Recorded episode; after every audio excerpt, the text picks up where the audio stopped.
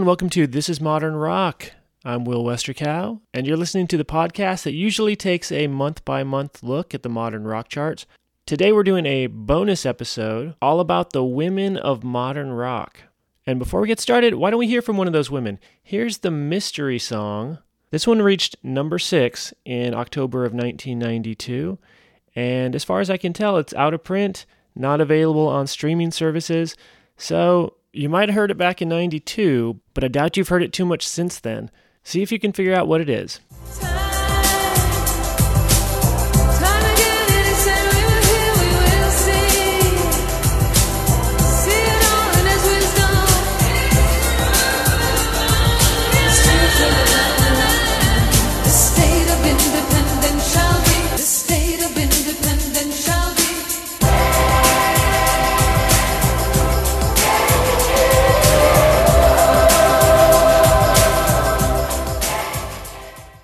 Let you know what the Song of Mystery was at the end of the episode, but for now, let's start talking about women of modern rock. Here to help me out today is my very special guest, Sarah Duger. Hello. Hi, how's it going? Good, how are you? I'm doing well, thanks. Sarah, I asked you on the show today because you are a, an expert on women in rock. Yeah, I, I teach at Portland State, and for a long time I taught a class called Gender, Race, and the Roots of Rock and Roll and then also gender, race, and rock 65 to the present through the Women, Gender, and Sexuality Studies Department at Portland State. And I had like hundreds and hundreds of students come through my classes and learn from me about that. It's really a very rewarding subject to teach and learn, I think. And of course, you also are a musician. I'm not an active performing public musician right now, but I definitely have done that in the past you know, I was coming up in a world of music that was very conscious of gender and gender politics. So that was sort of the place where I learned how to be a performer and be a musician. So it was very central to my understanding of how music works, how performance spaces work, how the business works, you know, all of that stuff. And so it was of particular interest to me academically as a result a lot of that will be relevant to the artists we're going to be talking about today. Excellent. Going back to 1991, I think it was like 10 or 11% of the songs on the charts had women as their lead vocalist, which is really, really, really low. This year I did a rough count, and I think for 1992, we're at about 20 to 22%, somewhere in there, which it's doubling the number of women on the charts, but mm-hmm. still, honestly, it's not high. I think that maybe one thing we can think about is what the modern rock chart in particular mm-hmm. reflects is a structure of commercial existence, distribution, a system that is already not for women. So I think the participation in that culture may be less as a result as well, right? So if you look at the pop charts, there are many, many, many more women on the pop charts but that has in part to do with who's buying that music. I did a rough count with some current charts, and the pop charts were about 30% women. The alternative charts mm-hmm. were about 17.5%, and the mainstream rock charts were at 10%. You know, I'm not super surprised by that, but it's not ideal. of course. But one thing it did make me think of, I want to say it was a Sarah McLachlan quote when she was talking about starting up Lilith Fair in the mid 90s. Mm-hmm. She was frustrated with radio stations not being willing to play a female artist back to back. You just couldn't play two songs by women in a row. Right. So if that's how your radio stations are being formatted, then yes, of course, there's going to be a limit to how many women can be on the charts. And it's just always so important to think about both the individual people that made that true, but also the systems that made that true. So, how that has changed or not changed over time gives us some insight about the structures that control it, as opposed to like sexist dudes in a radio station, right? Right. That's the case, possibly, but then there's also like what about the structures, even economic structures, social structures that make the possibility of having a overnight DJ slot right? What makes that possible for a man as opposed to a woman? For example. Yeah, absolutely. Well, why don't we get into some music? The first group we're going to hear from is called the Indigo Girls. Woohoo! Are you a fan? I have to say, I am a fan of the Indigo Girls. Nice.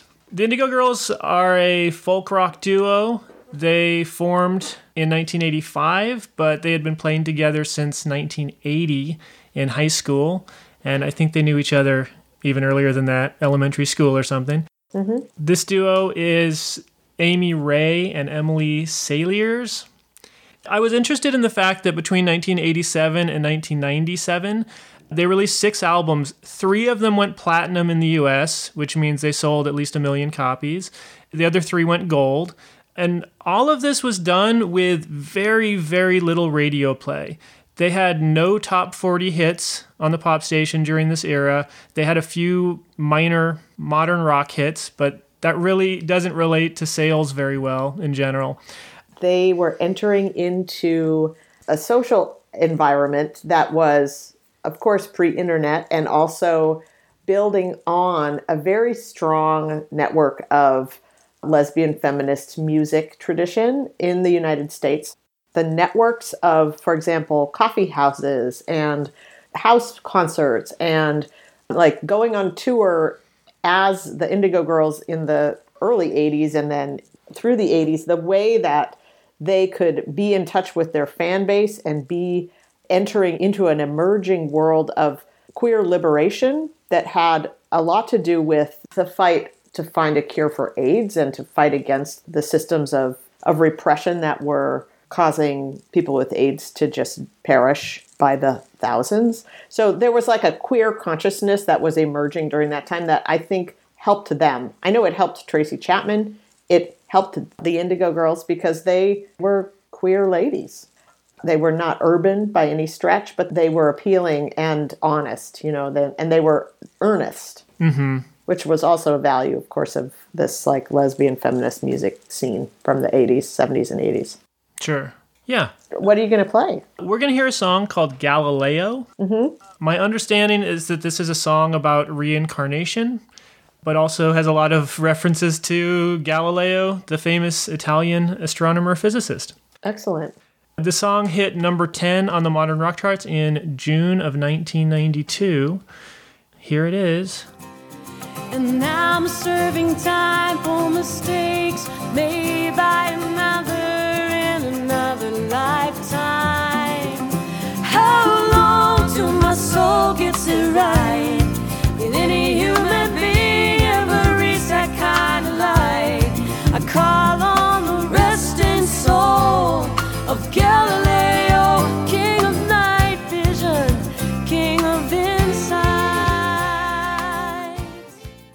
Know what was really popular was like world music influenced folk rock. Mm-hmm. Some of the sounds in that song are sort of like Paul Simon, Gracelandy. Yeah, I kind of got that vibe. Okay, we know that Galileo made some statements about the way the world is, and was oppressed for it, right? Mm-hmm. So I would see that there's some like resonance there probably for the Indigo Girls who often say how the world should be. Mm-hmm. In a homophobic, misogynistic rock world, like that would make sense. Sure, yeah, I get that. Being punished or something to that effect for speaking the truth. Yep.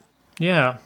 I can't help but think about the song and then think about what's currently on the alternative charts and I know you you said you haven't been keeping up with modern music, and for the most part, I haven't either. But yeah, I did go through the charts and you know try to find the the women who are currently on the charts, and it just doesn't seem like there's any place at all for for a band like this or a song like this on the modern rock charts mm-hmm. in 2021. So I have a couple of things to say about that. I think that there's one thing that we know about making money in popular music of any kind. You need to be able to appeal to young women. Mm-hmm. That's where you make your profit. So there's that. And then the other thing is is that the tendency towards music making as an independent process, like outside of learning music from other people or being in bands necessarily or like the way that you learn about music and learn to play music now is really based around your computer mm-hmm. and making electronic music, which is just naturally sounds different than say Amy Ray playing the mandolin. Like those are some different set of skills. It's not more skill or less skill, it's just a different set of skills. But what it does is it makes music that sounds to us like pop music, even though it is actually very organically created, if that makes sense. Yeah, I get I get what you mean. You know, Billie Eilish, for example, is a very, she sings a lot about like trauma, abuse, surviving. And those are super important subjects and political subjects. She's not saying, so Joe Biden, you need to make sure you refund, you know, help for domestic abuse. She's just saying, like, I suffer. I suffer. And that's like a really important political statement, in my view, for young women to say that publicly. Yeah. Another piece of this is that gender, gender performance, and also sexuality are just in a totally different world now than 1992. Mm-hmm. And the possibilities for queerness, for genderqueer identity, for trans identity, for playing at gender performance is a much broader spectrum and much more accommodating and accepting to people who may exist outside of sort of a heterosexual and binary situation. I guess one more thing I'll say about Indigo Girls before we move on. I was watching a Charlie Rose interview with them. He asked the Indigo Girls about whether homophobia had held them back or how that had affected their careers. And they basically said that yes, homophobia has affected their careers. And they said that really they thought that their political outspokenness had the biggest impact on them. Mm-hmm. Specifically, I think I'm paraphrasing here, but she said that it seems to be hard for rock critics to get their head around women who are outspoken and earnest, and that they can understand Rage Against the Machine, but they don't understand the Indigo Girls, and they, they don't know what to do with that. Mm-hmm. I don't know what my point is. I just thought it was interesting that their thoughts on their career was that their outspokenness and you know their support of various causes, whether that was HIV/AIDS awareness or anti-death penalty or pro-choice or whatever cause it was they're, they're supporting, uh, that that seemed to limit their commercial viability more than anything else. Yeah, it's a really interesting observation. In a sense, what I hear is that complexity, like complexity of politics, makes for a less packageable product, right? Also, that sexism is like an overarching construct, but that homophobia is a weapon of sexism, but also being involved with like anti apartheid work and American Indian movement work and you know just like all of the the different environments of activism that they undertook of course that was confusing for their critics. For people who were activists during that time it was really exciting because they're playing shows at wounded knee you know what i mean like that's really intense and cool but for other people that's just like super confusing they don't understand what that struggle's about who that those people are why they're doing that they just want to go to a show Sure. that's all yeah Okay. Let's talk about our next artist, Tori Amos. uh-huh Tori Amos was born Myra Ellen Amos. Apparently, she got the name Tori after I think a friend's boyfriend told her that she looked like a Torrey pine, which is a type of pine tree. I don't really understand the story or how someone can look like a pine tree, but she liked the name Tori Pine and picked up Tori and started using it as her name from that point on. She is a classically trained piano prodigy, and she won a full scholarship to the Peabody Institute at Johns Hopkins University at the age of five, making her the youngest person ever to be accepted and given a full scholarship there, which is pretty astounding. Mm-hmm. She was kicked out at the age of 11 for what was described as musical insubordination. In 1986, she put together a band called Y Kant Tori Read? This band was very different than her later stuff that most people are probably familiar with. I'm going to play a short clip of this one. This is a Y Kant Tori Read song called The Big Picture. The big picture got a big white cloud. The big picture is staring at me, staring at me. The big picture.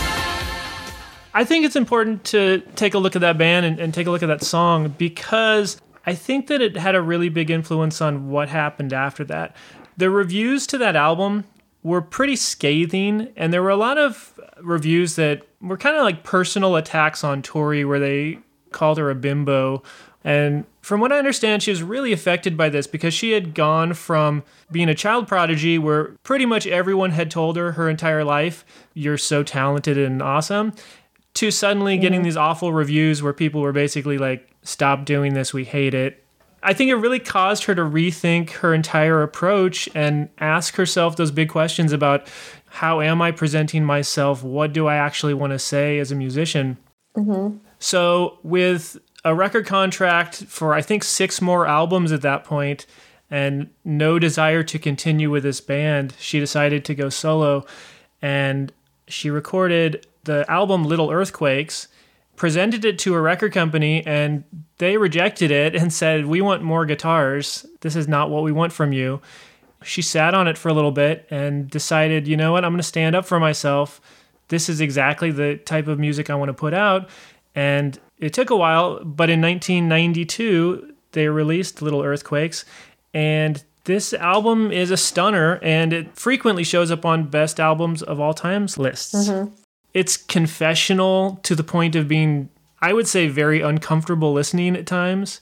It deals with religion and relationships, childhood, and I think famously she sings about her own rape. Mm-hmm. We're going to hear a song called Crucify. Yeah. This was the fifth single taken from Little Earthquakes. It was also the first Tori Amos song that I ever heard. Here it is Crucify.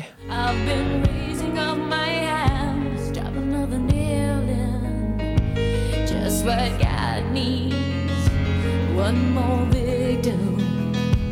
Why do we crucify ourselves every day? I crucify myself, and nothing I do is good enough for you. I crucify myself every day. I crucify myself. So my first thought is I agree with her detractors who say like where's the guitars because this is not rock music. Is it piano rock? I don't know what kind of music this is.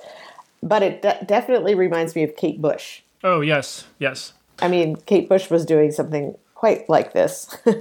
Um, yeah, also, I think in some ways it's successful because it's like a woman singing about a legible conflict, which is me and the church, or me and metaphors about the church, right? The same with the Indigo Girls, really. Ultimately, Galileo is about that too, right? And so, in that sense, it sort of translates this sort of feminine or feminized suffering into a context that is understandable across a wide experience if you know anything about Christianity. So that's my hot take on Okay, nice. Yeah. Well, I think that uh, the comparisons to Kate Bush were they're fair comparisons. It's pretty obvious from a musical standpoint, although I think she's also singing about a lot of things that are outside of what Kate Bush would have sung about from a lyrical standpoint. Mm-hmm, Definitely. Yeah, and you're right about it not being a rock song, but I think it's a good song. It's pretty memorable, and I do think it's interesting that this song received some criticism and maybe even banning in some quarters for what was perceived as sacrilegious lyrics. Can I also say, you know, October 92 was when Sinead O'Connor ripped up the picture of the Pope on the television. Yeah. And I think it was 1991 that ACT UP did their huge action against the church and Cardinal O'Connor and like did a die-in in the cathedral in New York City. So it's like there's the challenges across many fronts in popular culture and radical culture against the church during this period and for a woman to do it it's even worse. She's going to get much more backlash. Sure. Yeah, I do have the CD single of Crucify, which includes Tori Amos covers of Smells Like Teen Spirit, as well as uh, Rolling Stones and a Led Zeppelin song. Smells Like Teen Spirit had only come out November of 91. So, first of all, she was like mm-hmm. really on top of things, you know, getting that song recorded. But mm-hmm. also, it's interesting to think about like, is this what she considers her primary influences? Nirvana, Rolling Stones, and Led Zeppelin? Or, I wonder about the production of that. Did she decide that that was going to be a good idea, or was that like a, again, one of those things like, Tori, where are the guitars? And then she comes back with like, I don't need guitars. I can rock and play these rock songs onto the piano or whatever, you know? yeah, yeah, that'd be interesting to know. Let's keep going. Next up, we've got Annie Lennox. Annie Lennox is a Scottish singer songwriter. She got her start in the new wave band The Tourists. This band only had one US hit, and it was a cover of I Only Want to Be With You, made famous by Dusty Springfield.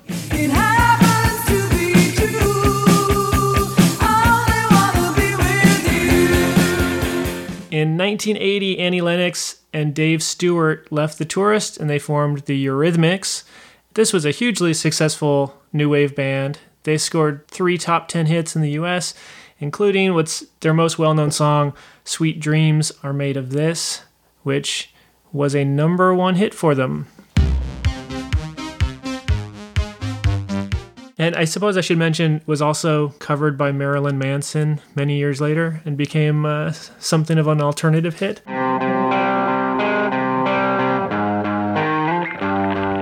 In 1992, Annie Lennox went solo. She released her debut album Diva, and we're going to hear a song called Walking on Broken Glass.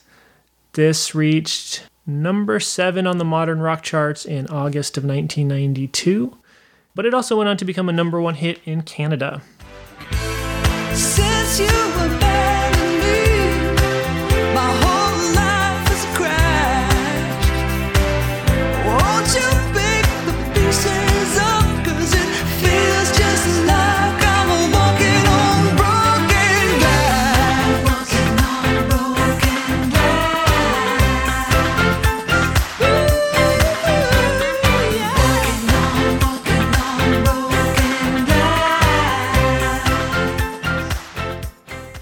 I love that song just because it's so lush and really her voice is so soulful and strong. I don't have to have it mean anything really. The performance is so excellent. Yeah, I agree. She's got a great voice and she sings the heck out of the song. The orchestration is really great. It's appealing to me. Yeah. You mentioned not having to hear any kind of deep message from her lyrics or anything. And mm-hmm. I just thought that was interesting because you're right. She does just seem to be singing about whatever it is a broken heart of some kind, a, a relationship that's failed. Mm-hmm. But I also happen to know that Annie Lennox is well known not just as a musician, but also as a philanthropist and activist. And so mm-hmm. she still cares about these issues and these more important things, but she takes care of that stuff outside of her songs. Mm-hmm. She's been very involved in HIV and AIDS related causes and, and things of that nature.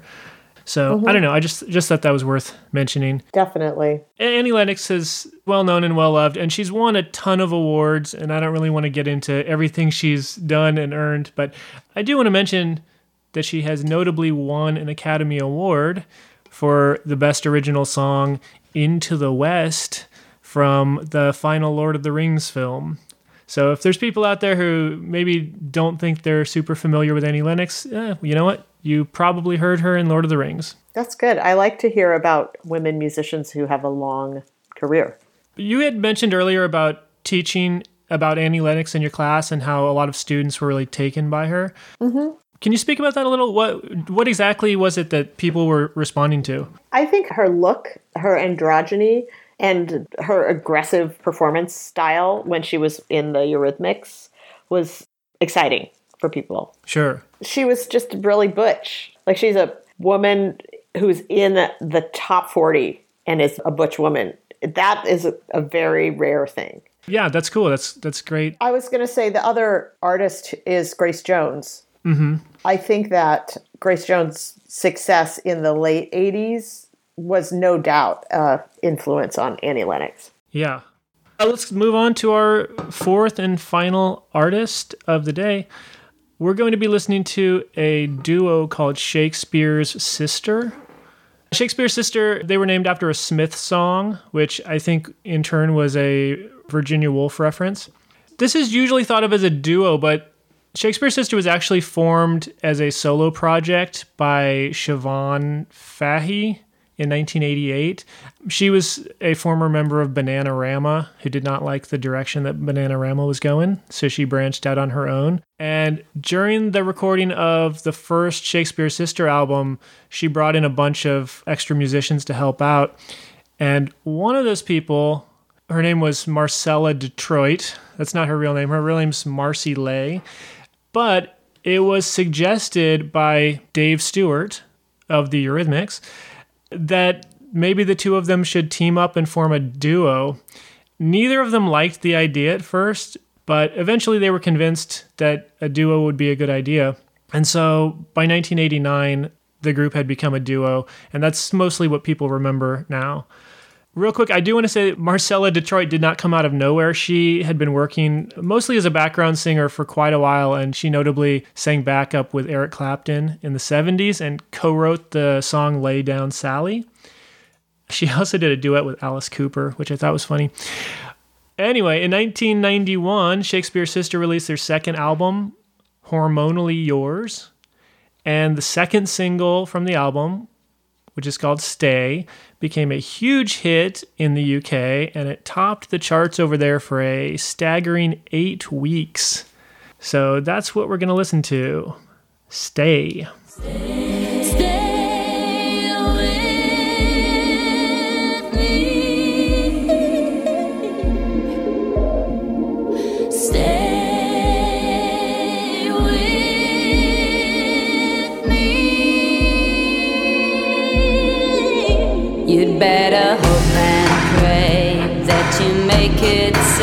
back to your own world.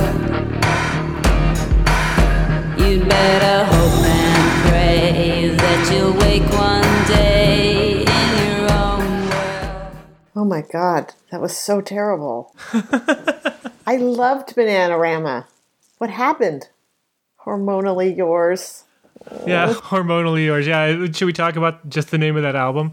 What was that music? Ah. Well, I just thought it was boring and weird. I don't, I'm not appealing to me. musically it's not appealing to me either uh-huh. there's something about how weird it is that i do find appealing especially for uh-huh. a pop song that was such a dominant force on the uk charts like people wanted to hear this uh-huh. over and over for like two months in a row It's so weird. and it is weird. For the first two minutes, it's basically what synth strings and a a voice and like some some choir, and it's just very sparse and not a whole lot of melody. And then like out of nowhere, the other singer comes in with like I don't even know how to describe it. It's just it's like a completely different song all of a sudden. Yeah. And then they sort of merge together, but Siobhan, like, she doesn't come in till halfway through the song, and then she's only singing for less than a minute, and then she's gone again. Mm-hmm. But you're Uh-huh. right. It's not a song that I want to listen to very often. Or ever again. Yeah. Did you watch the music video by any chance? I didn't, but I can imagine. So I wonder if that was a big part of its appeal because the music video is pretty striking. It's inspired by a sci fi movie called Cat Women on the Moon. I think it does add some kind of appeal to the song. But that's my guess for explaining the popularity of it. Sometimes I just learn about new things, and this was one of those times. So I thought this was the last interesting bit of information about them. They had attended an award ceremony in 1993, and during the award ceremony, a publicist for Siobhan Fahey announced that the group was over and done with. Oh, wow. And so that's how Marcella Detroit found out that she was no longer part of Shakespeare's sister. And then the two didn't speak to each other or see each other for 25 years. That's weird. That lasted until I think 2018. They finally met up and decided to get back together for a reunion tour. So they they did a tour in 2019 just in time for COVID to hit. That's, I guess, the way the cookie crumbles. Before we wrap up, is there anything you wanted to talk about? Is, are there any things about women in modern rock that you feel like we haven't touched on or that are important to be aware of? I have to say, in preparation for this conversation, I just learned about the modern rock chart and sort of its life and its kind of descent into like yell rap music, like white person yelling rap music. Yeah. And it's just sort of like, I remember in 1991, 92, that's also like the beginning of Riot Grrrl, right? That's when mm-hmm. that starts. Yep. And it doesn't start for nothing. like it doesn't start because like everything's great. So I think it's important to remember like the subculture bumping up against this conversation that we're having about these mainstream artists and what people were kind of thinking about in the punk scene and in other sort of alternative queer music scenes. Okay, well, I think that just about wraps it up for us. Sarah, is there anything that you want to plug or sell or advertise to anybody? You know, it, it's so hilarious to me that the only thing I want to try to plug or sell is like dual credit high school programs uh, in rural Oregon. Do it. If you're a teacher and, and you want to do a really cool dual credit course that is sponsored through PSU and that's a hybrid remote course, and you have students who are like just stretching and trying to figure out if they want to go to college, this is the course for them. Okay. How do they find out information about that? You just email me. My email is sed at pdx.edu. Great. Well, Sarah, thank you so much for joining me. It was educational and a lot of fun. Yeah, thanks, Will. It's fun to talk about this stuff. I appreciate it. And everyone who's listening, thank you so much for tuning in. The Song of Mystery was a band called Mood Swings, but this one was featuring Chrissie Hynde of the Pretenders on vocals. And the song was called Spiritual High State of Independence. All right, I hope some of you got that one. If anyone would like to contact me, please send me an email at thisismodernrock at gmail.com. If you haven't already done so, it would be amazing if you could leave some positive feedback somewhere, five star review, uh, write up some nice comments or something. That'd be cool. And uh, I'll catch you all next time in October of 1992. Have a good one. Bye.